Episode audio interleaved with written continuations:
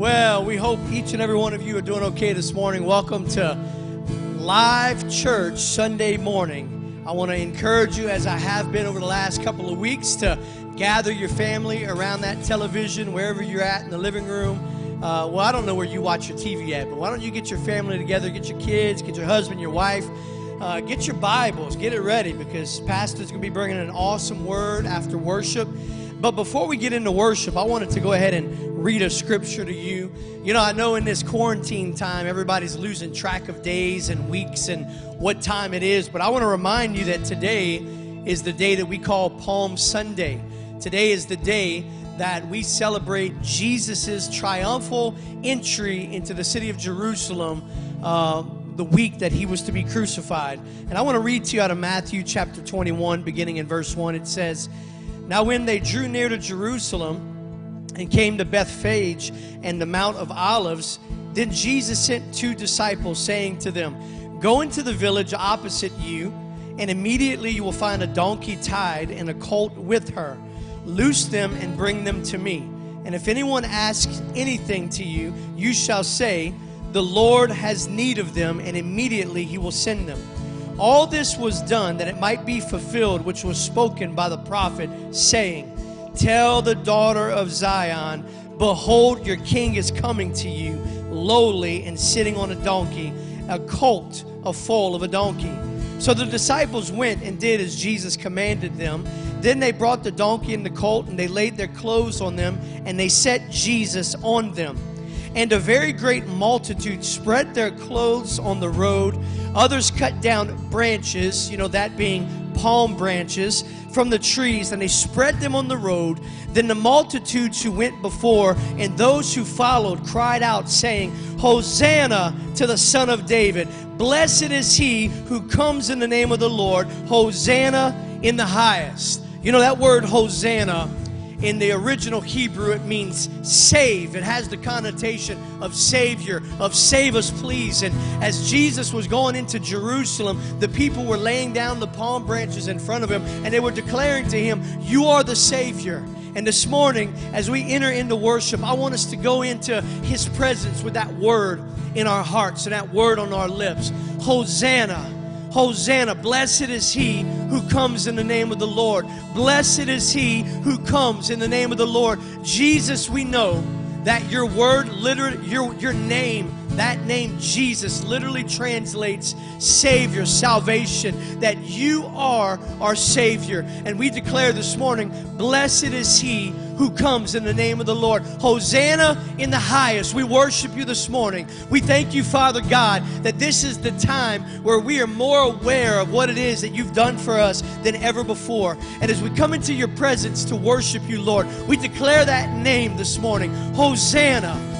Hosanna, blessed is he who comes in the name of the Lord. Blessed is he who has come in the name of the Lord. Blessed is he who is and who is to come. We thank you, Jesus, that you are King, that you are God, that you laid down your life, but you had the power to take it back up again. We thank you, Jesus, that you are on the throne in heaven, that you are sitting at the right hand of power, and you are longing for the day to come and to return unto your bride. But Father, we thank you that this is the greatest hour that the church has ever been alive, that you're going to use your people in the earth in such a mighty way. But this morning, we just come to you, God, and we give you our whole hearts of worship. And we pray, Father, that you would abide in the praises of your people. God, right now, that you would begin to fill living rooms, that you would begin to fill homes, God. Lord, we know, Lord, that where two or three are gathered in your name, that you said you would be with us. We know, Lord, where the Spirit of the Lord is, that there's freedom. We know, Jesus, that when your people begin to worship you, that miracles begin to happen. So we pray, Father, as your presence fills this house, this church, this building, as we worship you, that your presence would begin to fill their houses. That there's no distance in the Spirit, Father. We come to you this morning as one church, lifting up the one true King. And we declare today, today God, that you will have your glory. Blessed be the name of the Lord. Blessed be Hosanna, the one that comes in the name of the Lord. We praise you this morning. Hosanna in the highest. Every battle through every heartbreak, through every circumstance. And I believe that you are my fortress, you are my portion, you are my hiding place. And I believe you are the way, the truth.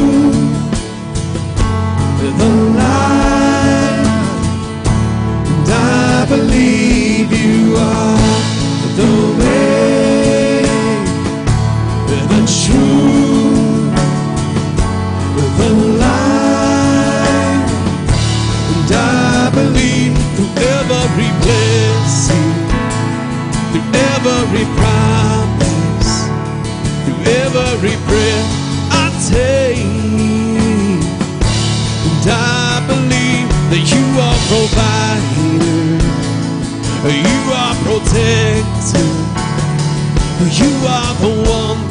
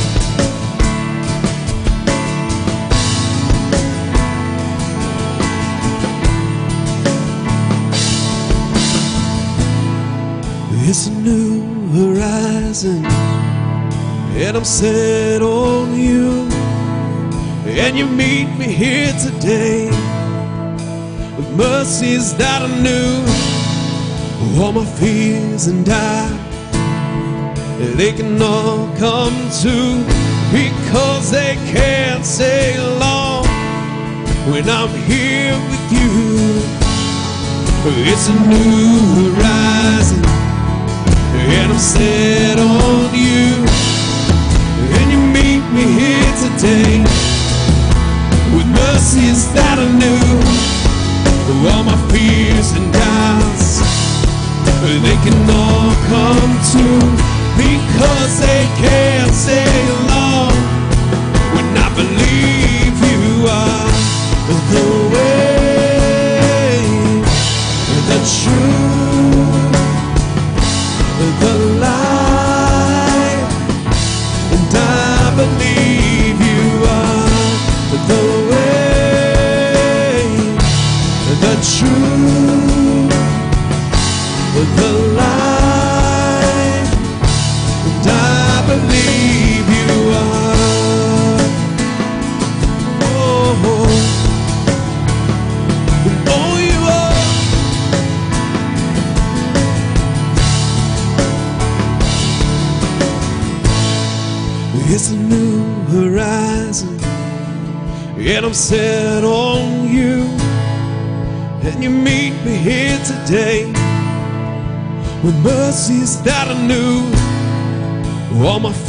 fears and doubts, they can all come true because they can't stay long when I'm here with you.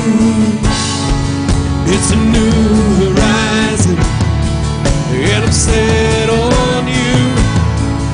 And you meet me here today with mercies that I new. All my fears and doubts, they can all come to because they can't stay long when I believe you are the way, the truth, the light, and I believe you are the way, the truth,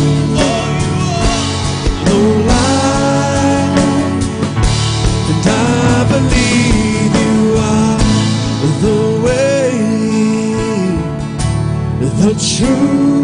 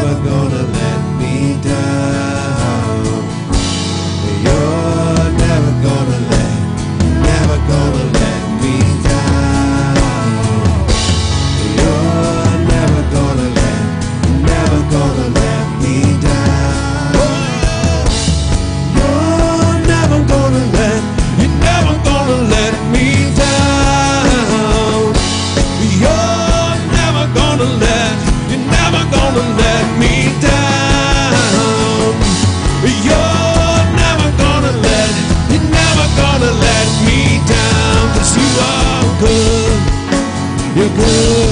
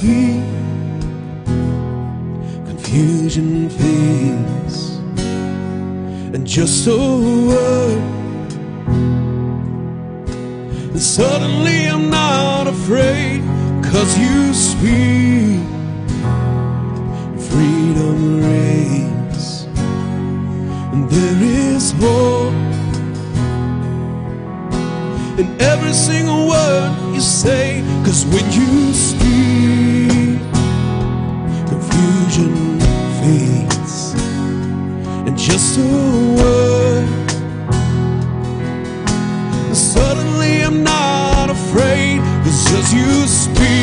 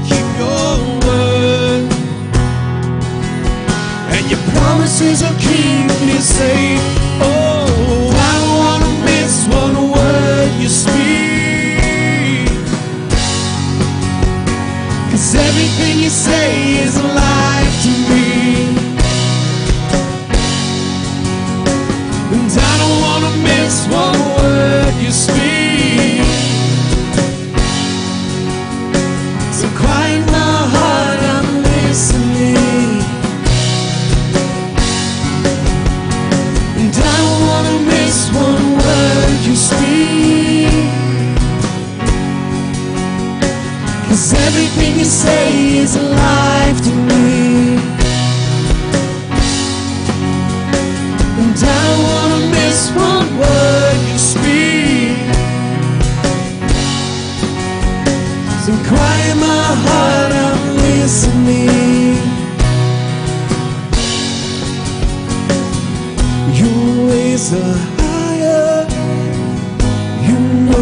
just what I need.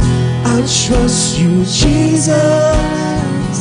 You see what I cannot see. Your ways are higher.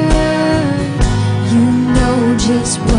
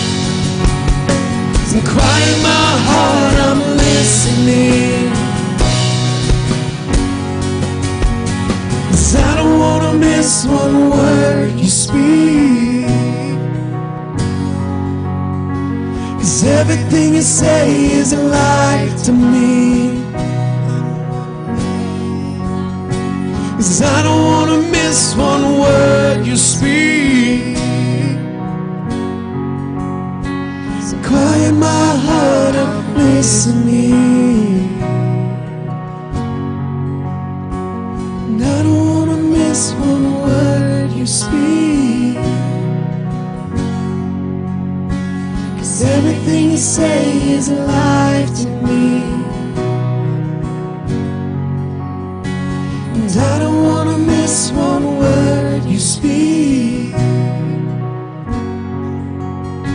So quiet my heart, I'm listening. Your ways are higher. You know just what I need I'll trust you, Jesus. You see what I cannot see reason why You know just what I need I'll trust you, Jesus. You see what I cannot see. Your ways are higher. You know just what I need. I'll trust you, Jesus. You see what I cannot see. Your ways are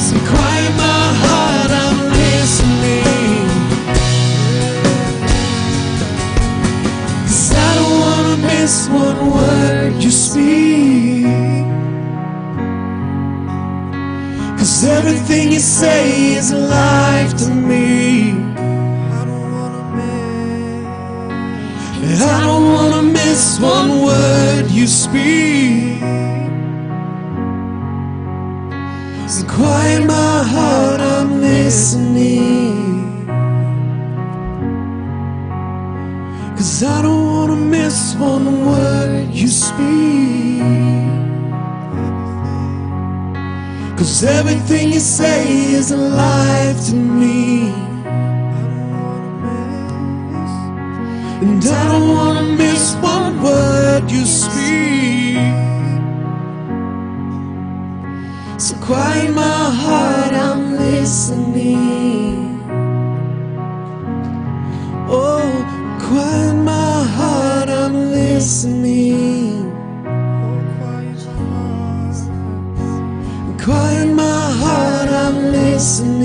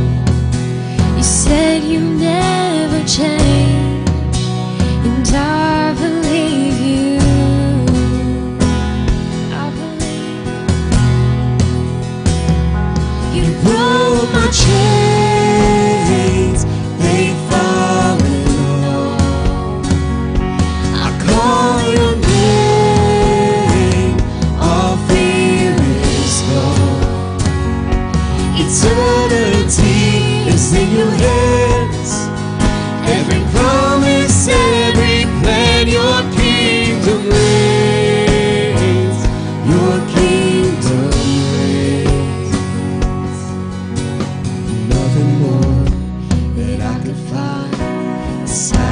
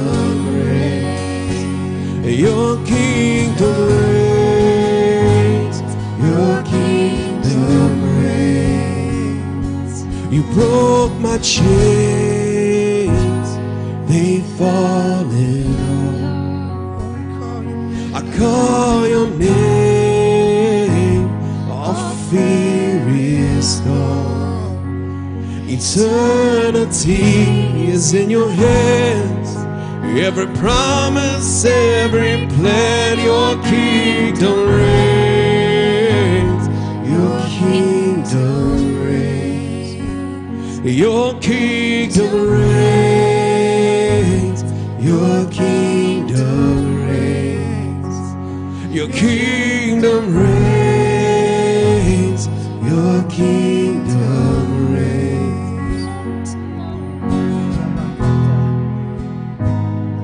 just sing that again, brother? That bridge, Jesus be glorified. Because something is happening as we're worshiping. I'm seeing His healing power go forth. Come on. Come on. higher than mine, wash away every stain, Lord. No greater love than the blood, Lord. Jesus be glorified. Your ways are higher than mine. Wash away every stain, Lord. No greater love than the blood, Lord. Jesus be glorified. Your ways are higher than mine. Wash away Every stain, No greater love than the blood, Lord.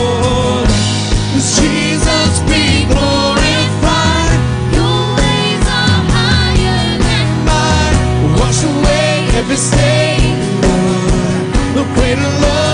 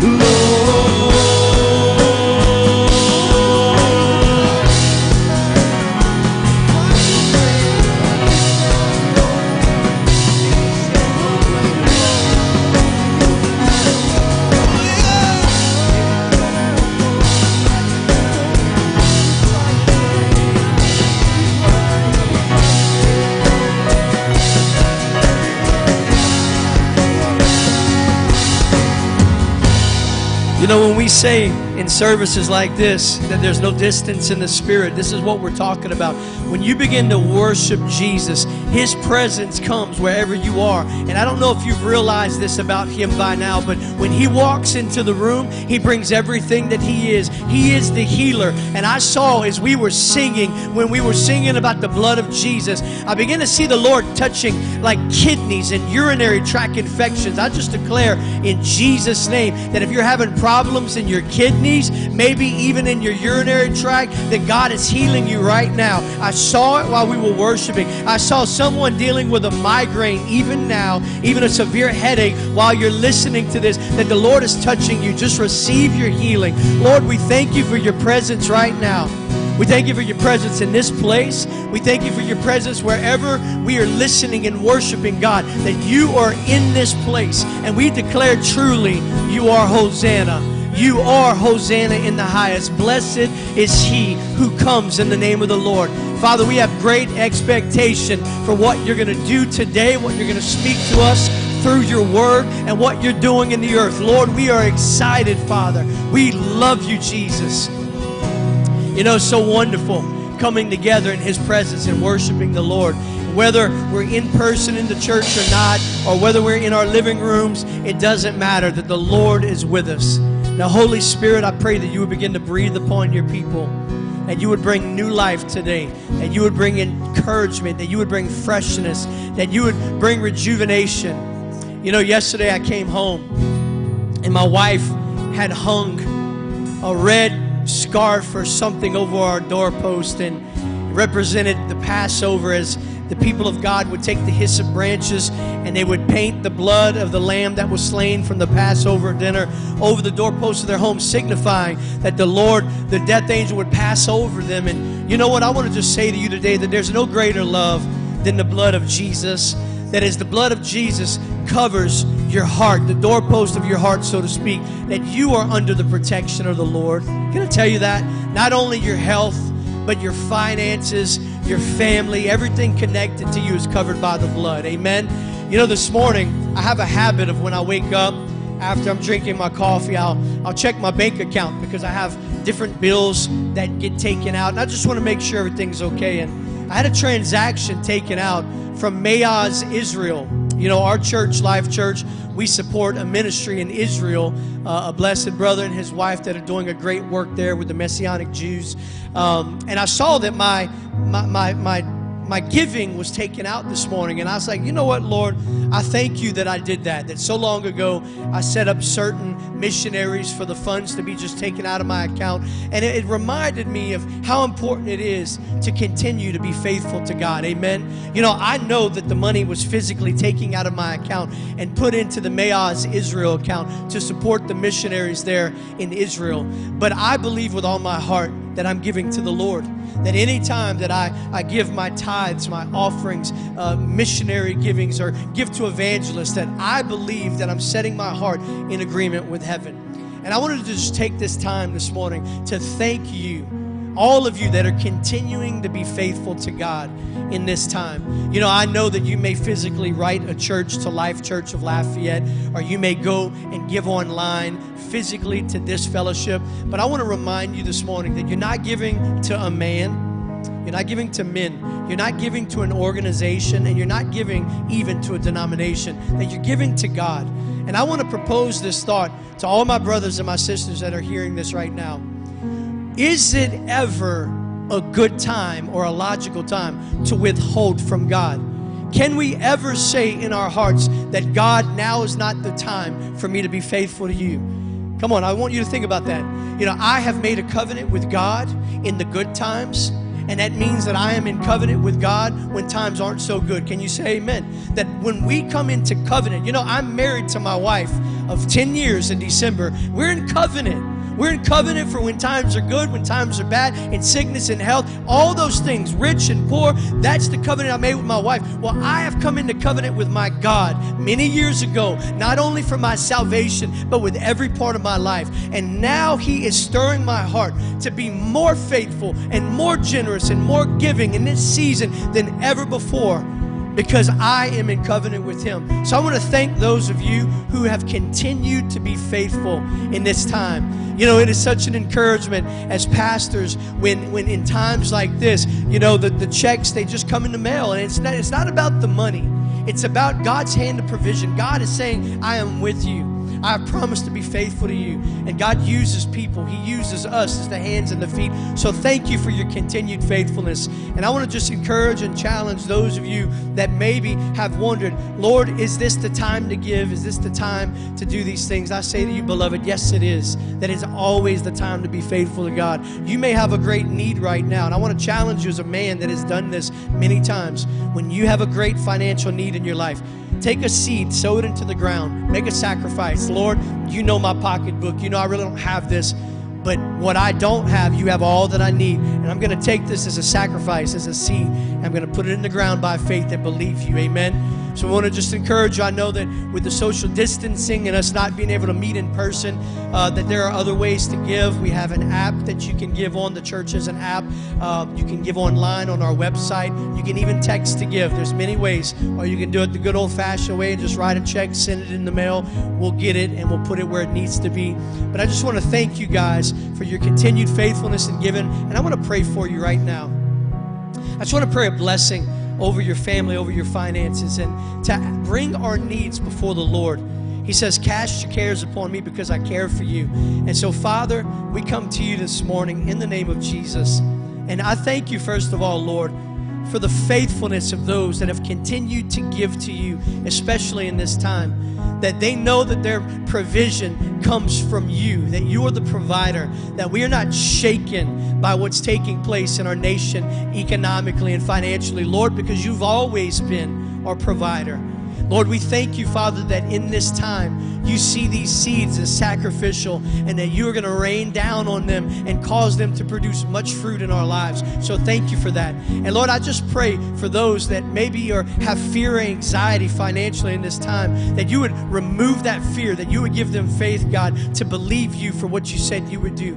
Lord, I pray that you would stir us right now to give more than ever before, to sow into your kingdom, into your name, Lord. And so, Father, I pray even now as I'm praying over your people that as they're texting to give, as, they're writing the check right now, come on, I want you to think of it this way. This is an act of worship. Even now, as I'm praying for you, it's okay to go ahead and text what you're going to give to the Lord, to write your check by faith. Write it and get it ready so you can send it in to the Lord. Father, we thank you for this because, God, I believe for increase in this house in this season like never before. Because Lord we have a mission in this city. We have a mission in this nation. We have a mission in the nations of the world. And we pray God that as we are faithful that you would continue to bring in what we need to bring the gospel to the places that you're calling us to bring it to. So Lord I pray for financial provision stability blessings and prosperity over your people. Because you have called us God to be prosperous so that we can lend to the nations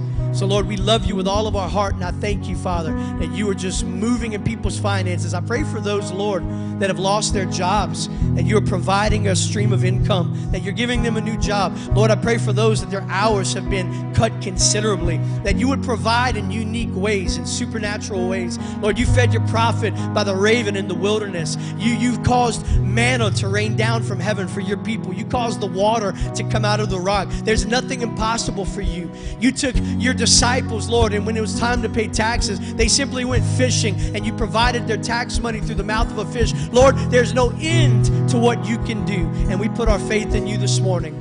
Now, Lord, I pray that you would till the soil of our heart. Prepare our hearts for the seed of your word because we know that you have spoken to our pastor and he has a word for us. And we pray that you would prepare the soil of our hearts. Open our eyes, God, that we can see what you're doing in the earth today. Open our ears, Lord, so that we can hear what you are saying. We block out the media, we block out everybody with their own opinion, we block out everything else but the voice of Jesus this morning. We ask, oh God, that you would speak clearly. In your name we pray, Lord. Amen. Well, I pray that you're ready and you have your Bibles open, your family gathered around. I know the pastor has a word for us. Be blessed by it.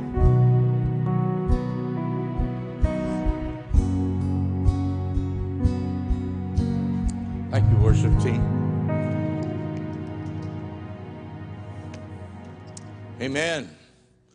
Praise the Lord. Well, this has been another week, hasn't it? But God has been in control. I said, I said, God is in control. Before I even get to the word, I want us to do a favor and let us take a moment and pray for our leaders. The Bible says, pray for those who are in leadership at the national level, state level, local level. I'm telling you the decisions that they're having to face, to determine, to decide, they need wisdom that comes from God. And if the church doesn't pray for them, who's going to do it? And so it's easy to cast stones from the back row. It's another thing to get down on our knees and take a moment and call them and lift them up before God. So, would you join with me right now as we pray for all of our leaders in this time? Father, we come to you in the name of Jesus and we come boldly to your throne. We don't have to come with anxiety or fear, for that pathway to your throne has been paved by the blood of your Son, Jesus. And we can come to you and know that you hear us. Father, today, right now, we take a moment and we lift up our leaders. I want to start with President Trump and those in his team, Vice President Pence, and all of those who are listening, God, for direction. God, if you can speak in so many different ways, they need to hear from you in this time of crisis. God, this, this moment didn't catch you off guard, but it has caught, caught our national leaders off guard. It has caught our state leaders and our local leaders off guard, and they're looking for answers. And I pray, Lord God, that they would have wisdom that comes from you. We lift them up and pray that, God, you would cause those who have voices of righteousness to speak to our leaders and that they would give heed to that.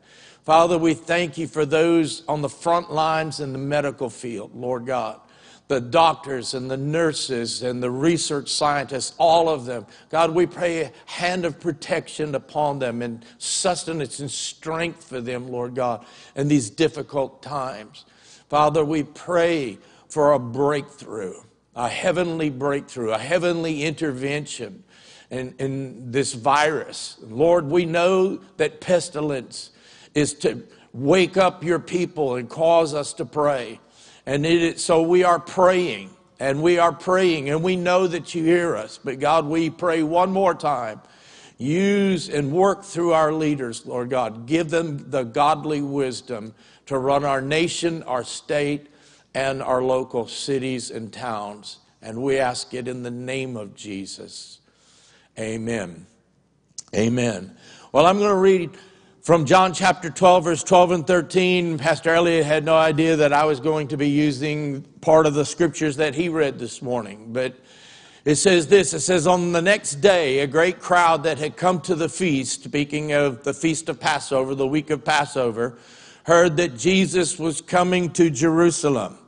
And they took branches of palm trees and went out to meet him, and they cried, Hosanna! Blessed is he who comes in the name of the Lord, the King of Israel. My title is simply Jesus is in control. I'd like you to just turn and tell somebody that right now. Jesus is in control. You know, a few weeks after the attacks on 9 11, when the World Trade Center and the Pentagon had been attacked by terrorists from other nations, just a few weeks afterwards, there was a song that was released by Alan Jackson, and it was titled, Where Were You When the World Stopped Turning? That song was about the tragic events that took place in our country that September morning. And that song went on to win many awards, including Song of the Year, and earned Jackson his first uh, earned uh, Grammy Award for Best Country Song. But the one thing that we learned, those of us who were living during that time, is that if the world really did stop on September 11th, 2001, it has continued on again, or it started turning again. We became accustomed to changes that uh, heightened our awareness for security. For example, no longer could you show up 15 or 20 minutes before a flight and catch your flight. You had to be there now. They recommend two hours early. We, we had to, to become accustomed that when you're going to a concert or a sporting event that you may pass through a metal detector of some type or have your backpacks or purses examined by security guards we, we, we became more um, observant of suspicious actions that were taking place around us. We made adjustments in our lifestyles that most Americans probably thought would never, ever happen. Our world changed on 9 11. And today, we find ourselves facing a global pandemic. We're not facing an event that's confined to one city or one nation. We're not facing terrorists that have faces, but we're literally facing terror as it is spread across the world. And once again, our world has changed. Today begins what is known in Christianity as Holy Week or Easter Week. Today is marked by Palm Sunday, the day that was noted when Jesus came riding into the city of Jerusalem Expectations were high that moment, that week, as the people lined the road as they heard that Jesus was coming and they took palm branches and laid them down. They took their cloaks and laid them down and they began to praise him and shout, Hosanna is he who comes in the name of the Lord. Many Christians probably don't realize, but that literally comes from Psalms 118, which is a messianic psalm and yet, history proved that instead of being a life changing week, as they cried out, Hosanna is he who comes in the name of the Lord, instead of a life changing week for those who were living then, it was probably the most confusing and chaotic week in history. For just a few days earlier, Jesus rode into the city to the cheers of the people and a few days later, on the same streets, he carried a cross through the, the city to the jeers of the people. They were bewildered by the things that had transpired. It started off like a great celebration, a celebration that had never been before. And now all of a sudden, instead of a deliverer, they saw their dreams crucified to a cross. And instead of freedom from the tyranny of Rome, they were slapped with the reality that Rome wasn't going anywhere. And instead of their hopes of a new Jerusalem, the status quo maintained power.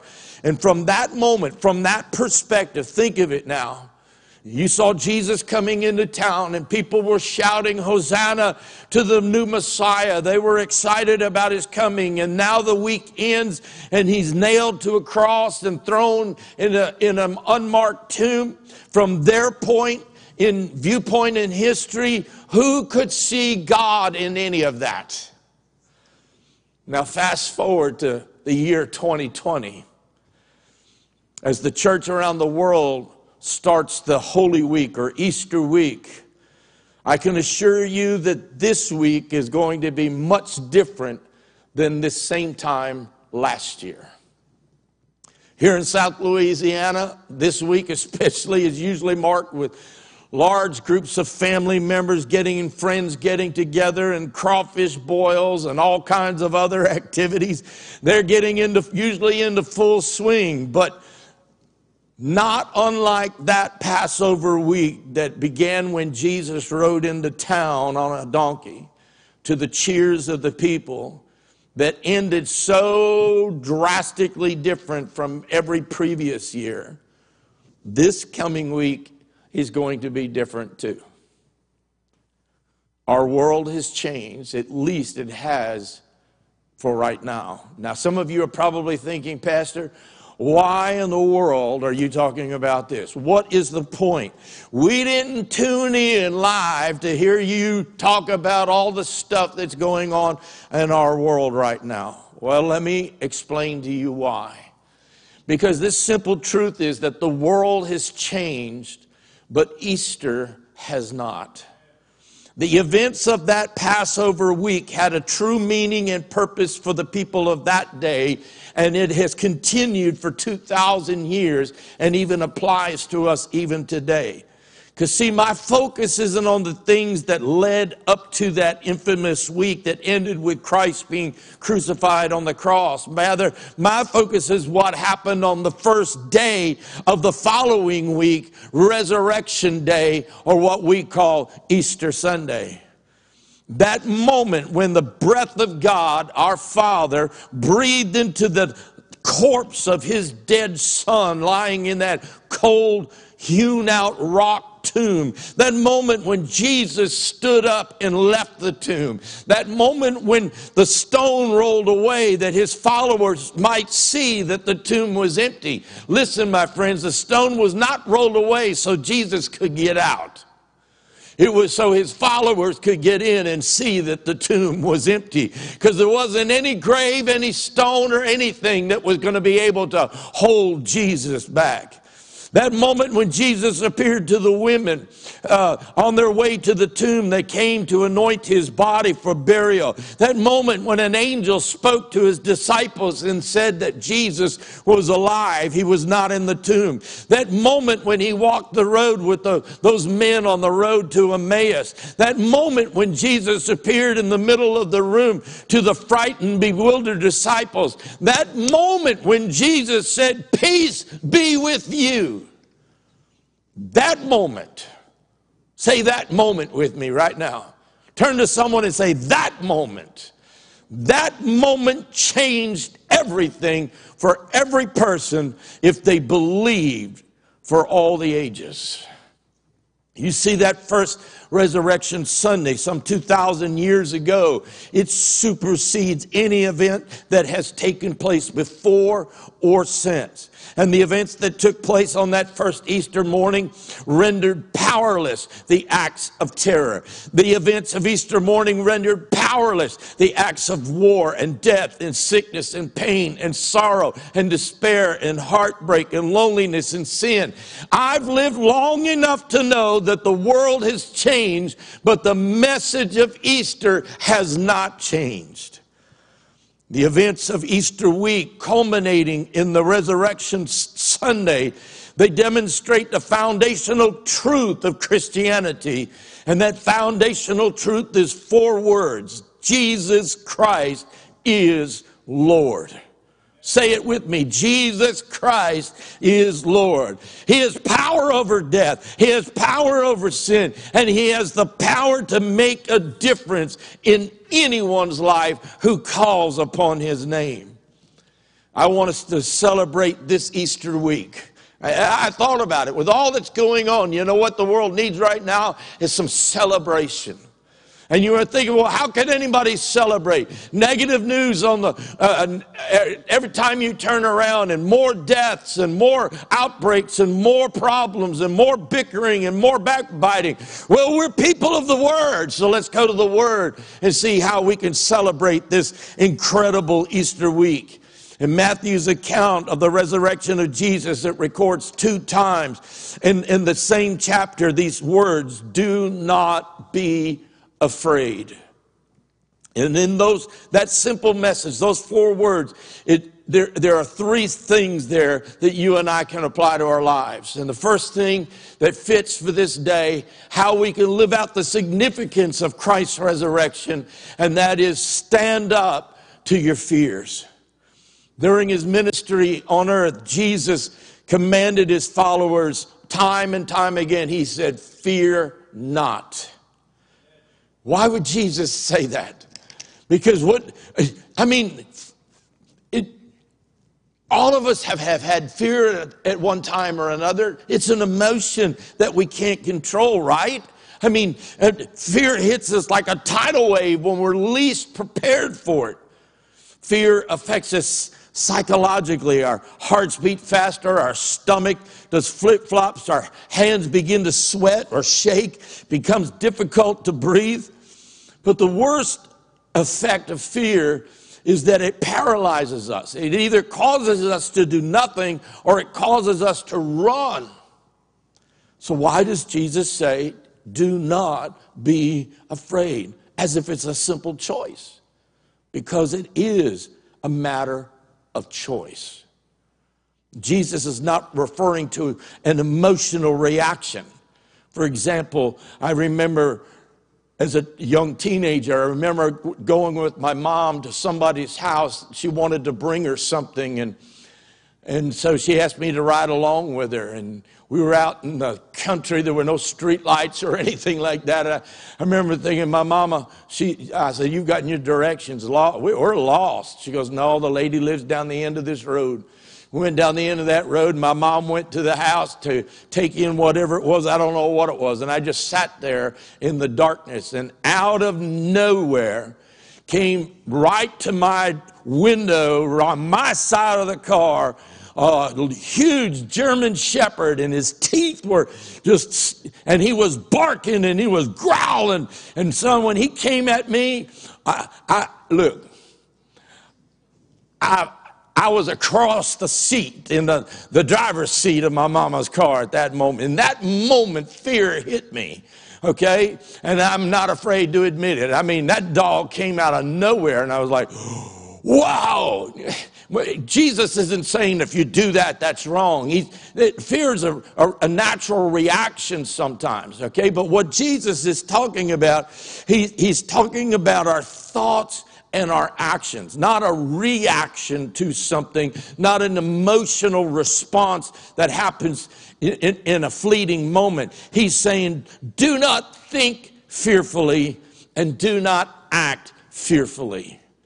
Look around what's happening today with the lockdowns and shutdowns and layoffs. And when we start thinking uh, fearfully, and then, then all of a sudden the uncertainty of the future causes us to live in a state of fear. And Jesus is saying, You don't have to be that way at all. He's saying, I, I have the power of life and death, I have the power over any challenge you face.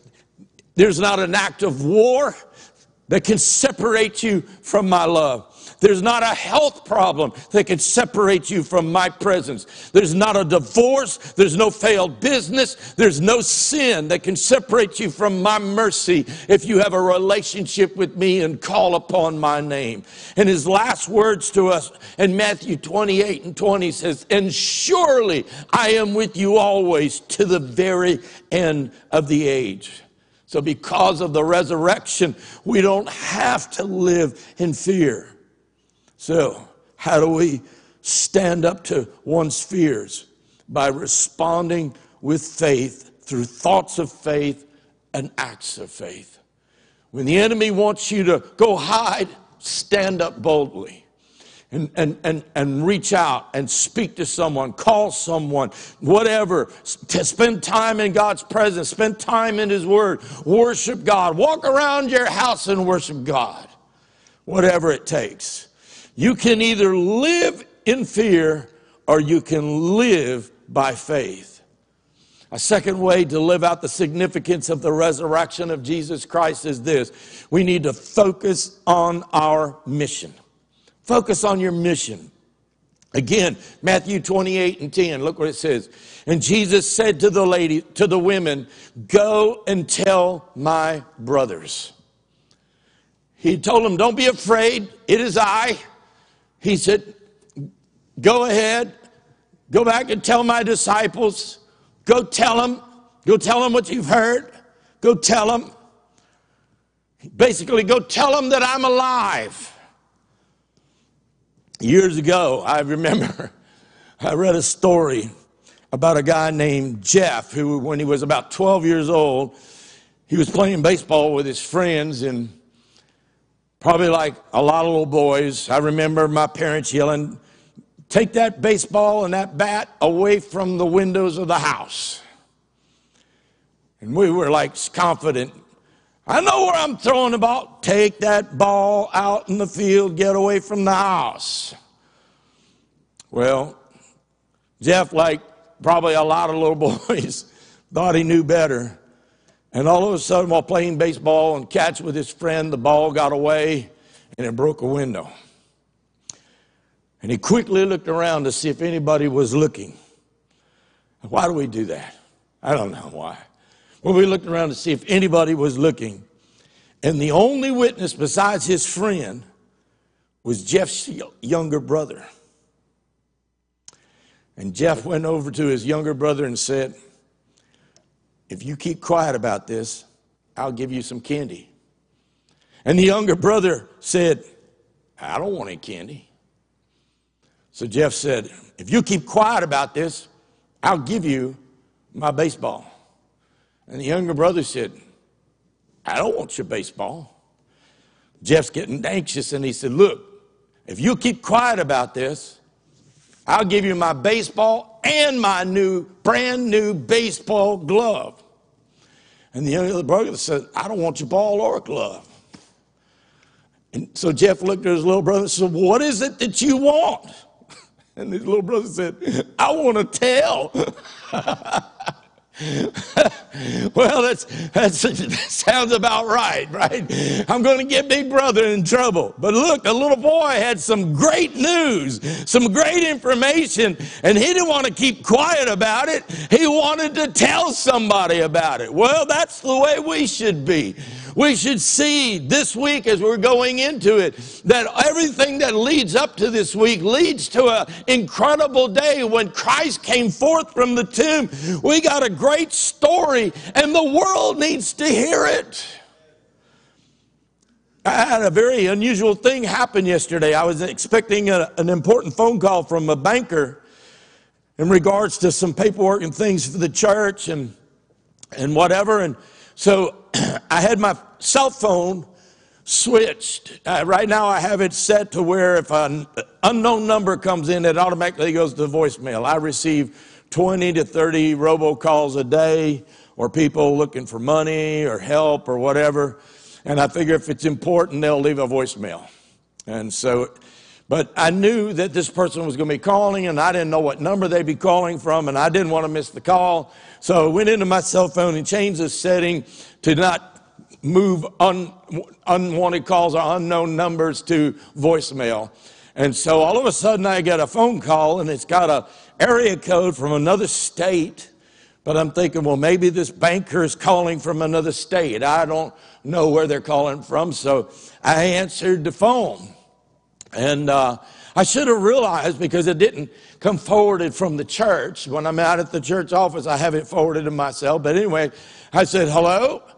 And, and there was a woman on the other side of the phone. She goes, Well, hello. And I said, Who is this? And she told me her first name. I said, Is there something I can do for you?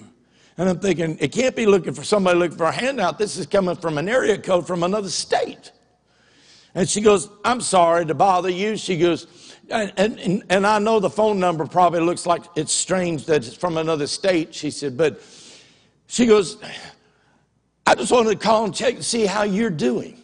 I said, Excuse me? She says, Well, I live here in Lafayette. And she says, You know, we're all locked in and we're all batting down and, uh, you know, from one another. And, well, I just felt like I needed to call my neighbors and check on them and see how they're doing. So, how are you doing? I said, Well, I'm doing fine. My wife and I are doing fine. She said, If everybody's good, I said, Everybody's good. And um, I said, Well, how's it with you? And she said, Oh, we're doing good. We're doing good. She said, You know, these are just difficult times we're facing. I said, Yes, ma'am, they are. She goes, Well, how are you passing the time? And I'm thinking, This is a crank call. You know, what is this about? And she goes, and, and I said, Well, we just, you know, I said, We're just reading and doing stuff. And I said, I'm a pastor of a church. Oh, you a pastor?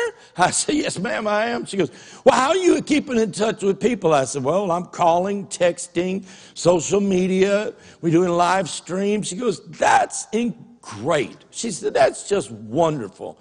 She says, Because see, you know, I've been calling around talking to people, and people need hope right now. People need a positive word.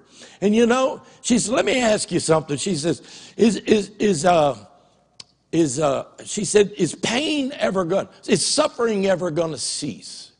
I said, not in this world till Jesus comes back. Not until Jesus comes back. She said, not until Jesus, I said, not until Jesus comes back. She goes, well, you know, over in the book of Revelation, says a lot of people scared to read that book. I said, not me, I teach it. She said, oh, she says, Well, you know, the Bible says there's coming a day when there'll be no more sorrow and no more pain and no more anguish and all of those things. And I said, That's right. You're right. She goes, I've just been calling people and telling them that there's a word of hope today. And, and uh, she says, But I, don't need to tell you that, preacher. You got that already figured out. And we had a great conversation afterwards. And I thanked her. I said, Well, I appreciate you calling. She, I said, Have a great day. So I put her number down in my phone. I don't know her last name, but I got her first name. I figure I'll just return the call later in the week and see how she's doing, you know. But you know what? I thought, she like that little boy. So she figured out the people out there need a good word.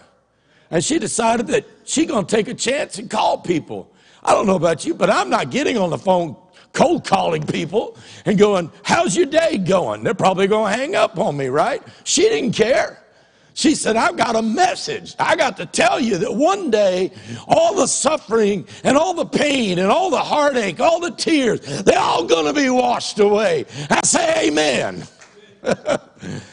I'm telling you, it brought things into perspective for me yesterday after I hung up. My wife came out and said, Well, who is that? I said, I don't know. I said, Her first name is, and I won't say it over the air, you know, but I said, But this message is important. And she realized that. And I thought, most of us won't do that. Most of us, we won't even contact one another, you know. We might contact family or whatever. But I'm telling you, the world needs to hear the message. Jesus told the women, Go and tell my brothers I'm alive. That's got to be the message today. We need to tell the world Jesus is alive. And the third way that we can live out with significance the, the, the, of Christ's resurrection is to rely on his promises. Again, go back to Matthew 28 and 10. Look what it says. We began with, Do not be afraid. Then we went to go and tell my brothers to go to Galilee. There they will see me. There they will see me. This was his promise. Go tell them, I will see them there. You, his promise basically to you and I is simply this you say what I tell you to say, and I'll show up. Because look, church, if Jesus doesn't show up, the church is powerless. If he's not there, there's no hope in social programs. There's no hope in a stimulus check. There's no hope in any governmental agency. There's no hope in our network of connections of people we know. The only hope is in the ability of Jesus Christ to change lives and our connection to him. That's what matters. Think about it. Jesus disappears to the, after those women, he's told them the message, he disappears. I mean, just disappears. Imagine them standing there with the burial spices they had brought to anoint his body for burial because they had to hurriedly put him in the tomb because Passover was coming and they had to, they, they had to get back home. And so they were coming to do this thing right. They're carrying spices and, and, and wrapping cloths and everything else, and they're standing there. Jesus gives them a message Go tell my brothers to meet me in Galilee, and there I'll see them. And then, boom, he's gone. Come on now. I mean, that's not an everyday thing. If it is, for you, something strange is going on. I'm just telling you, it's not an everyday thing. And I wonder when the women went and told Peter and John and the other disciples that they had seen Jesus, and that not only had they seen him, that they had told these women to tell those men to go to Galilee to, and that he would meet them there. I wonder if after they had done that, if they had any doubts. Have you ever acted in what you believed you were supposed to do, only later to question what you just did? I know I have so many times. Or, or if they did or didn't have any doubts, I'll guarantee you those men did. They weren't there. And you have to understand the culture of the day. Women didn't hold an equal footing with men in that regard. Okay? So you I can hear the discussion. The women leave. We've done our part. They're probably going off wondering did we really get it right? Did we say what we're supposed to do? Whatever. But I can hear those guys. What if we go to Galilee and he, he isn't there? We're going to look stupid. We're going to look foolish people are going to say, well, that's what you get for listening to a bunch of foolish women.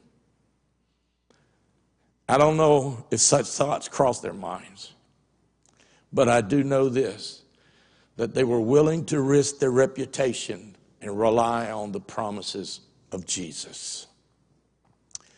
And when they got there, they were not disappointed.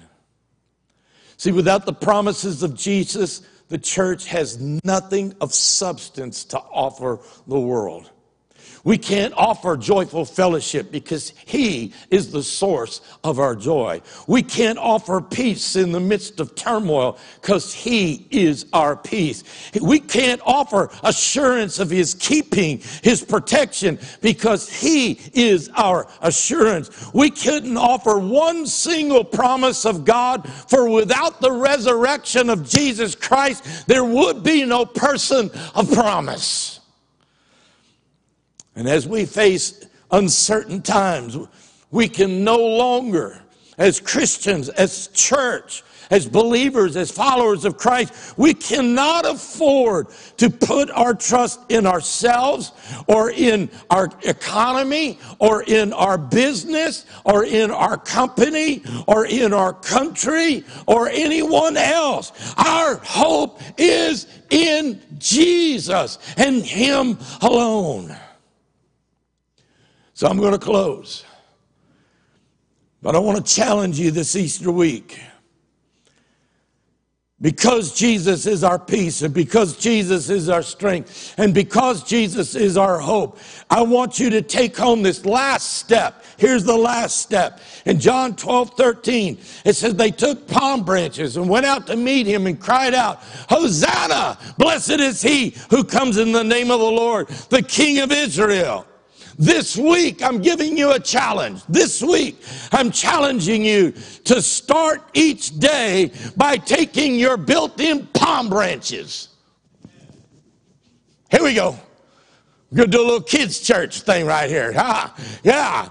I'll never forget a man up in Luna who started teaching children's church, and it was Palm Sunday, and they all came down with headbands with they had taken gloves, like medical gloves, and blown them up and they stapled them to, to their, these little bands around their head. And I said, Dwayne, what is this? He goes, It's Palm Sunday. I said, Oh, I never forget it. Well, I thought about this. I said, there people line the streets and they were waving them branches and they were saying, Hosanna, blessed is he who comes in the name of the Lord. Listen, I want you every day this week, throughout the day this week, at the end of each day this week, I want you to begin to take those built in palm branches, those hands, and lift them up and begin to praise him. And even though the world has changed, see, Easter hasn't changed. This year will be different from last year in the way that we celebrated. But the person and the message hasn't changed. Listen to me, my friends. I want to tell you this. Put this last slide on, please. This last one says this is the church buildings may be empty next Easter Sunday. But that's okay because the tomb is empty too. I want you to celebrate Holy Week. I want you to celebrate Easter week knowing that Jesus has everything under control. I want you to Look to your neighbor. I want you to look right now. Maybe you need to text somebody right now. Maybe you're sitting by yourself. Maybe you need to call someone. But you need to sit there and tell them Jesus has everything under control. Farley, go ahead and mute that so the music don't play there. Jesus has everything under control. For every follower of Jesus, that's fine. You had it all right.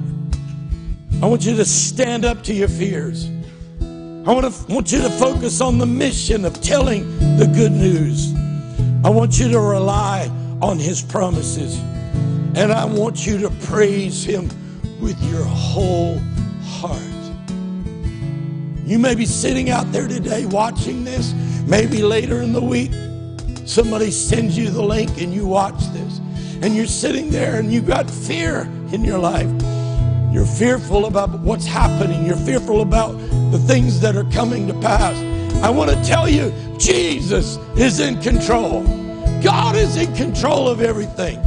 But if you don't know Christ, you don't know Him in a personal way, you can know Him. You can know Him. The Bible says that if you believe these things, that He is the Son of God, He was born of a virgin, He lived a life that was without sin, He died on the cross, was put in a grave for three days. Afterwards, He was raised from the dead, and He is now ascended to heaven. The Bible says that if you believe that in your heart and you say it with your mouth, you shall be saved. And in that moment, the power of Easter, the message of Easter comes into your life and it changes. It causes fear to vanish. It causes apprehension to be gone. It brings a peace that passes that the world cannot understand. Jesus told his disciples, He said, I'll give you a peace that the world cannot know. When you give your life to Jesus, you surrender to Him. You have to recognize He becomes the boss, He becomes the leader, He becomes the head of your life. And He's going to make changes because He brought the Holy Spirit and He comes and lives inside of you. And the Holy Spirit is going to begin to speak to you and direct you in the manner of change. But in that moment, when the power of Christ's death, burial, and resurrection comes into your life, the Bible says your past is washed away. There is no more sin. Your past has completely vanished. It's not been covered over, it's been washed away. It's like it's been bleached away. Your sins were as scarlet, the Bible says, but now your life is white as snow. Would you pray with me right now? If that's you, would you pray with me right now? Dear Jesus, I need you to come into my life. I surrender to you right now. I admit that I am a sinner. Come into my life. I surrender my life to you. Have your way. Forgive me of my sin.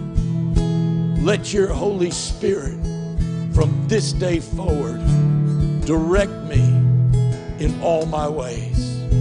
I ask it in Jesus' name. Amen. Amen. Now we're gonna, I'm gonna pray for you in just a moment. But I've asked the worship team to pull out an old one, just do a couple times. I woke up this morning singing this song, and it just seems fit.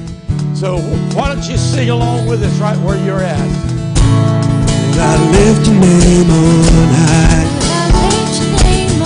Lord, I love to sing your praises. I'm so glad you're in my life. I'm so glad you came to save us. You came from heaven to earth to show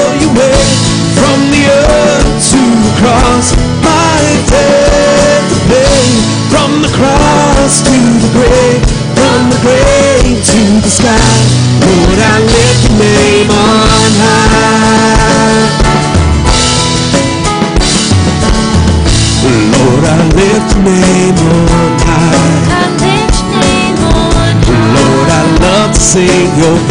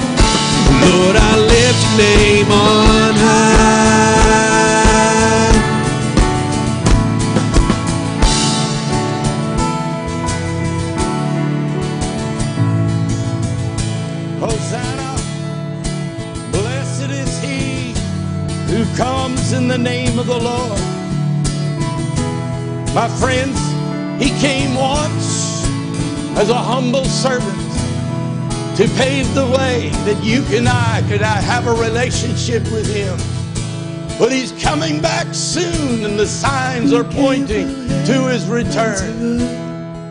He's getting ready, church. You better get those palm branches out again. You better get ready. Hosanna is he who's coming in the name of the Lord. Father, I speak blessing over your people this day. Father, I pray that their hearts would be just engulfed with hope and assurance that Jesus, everything is in control. In your name we pray. Amen, amen, and amen. God bless you. Have an incredible week.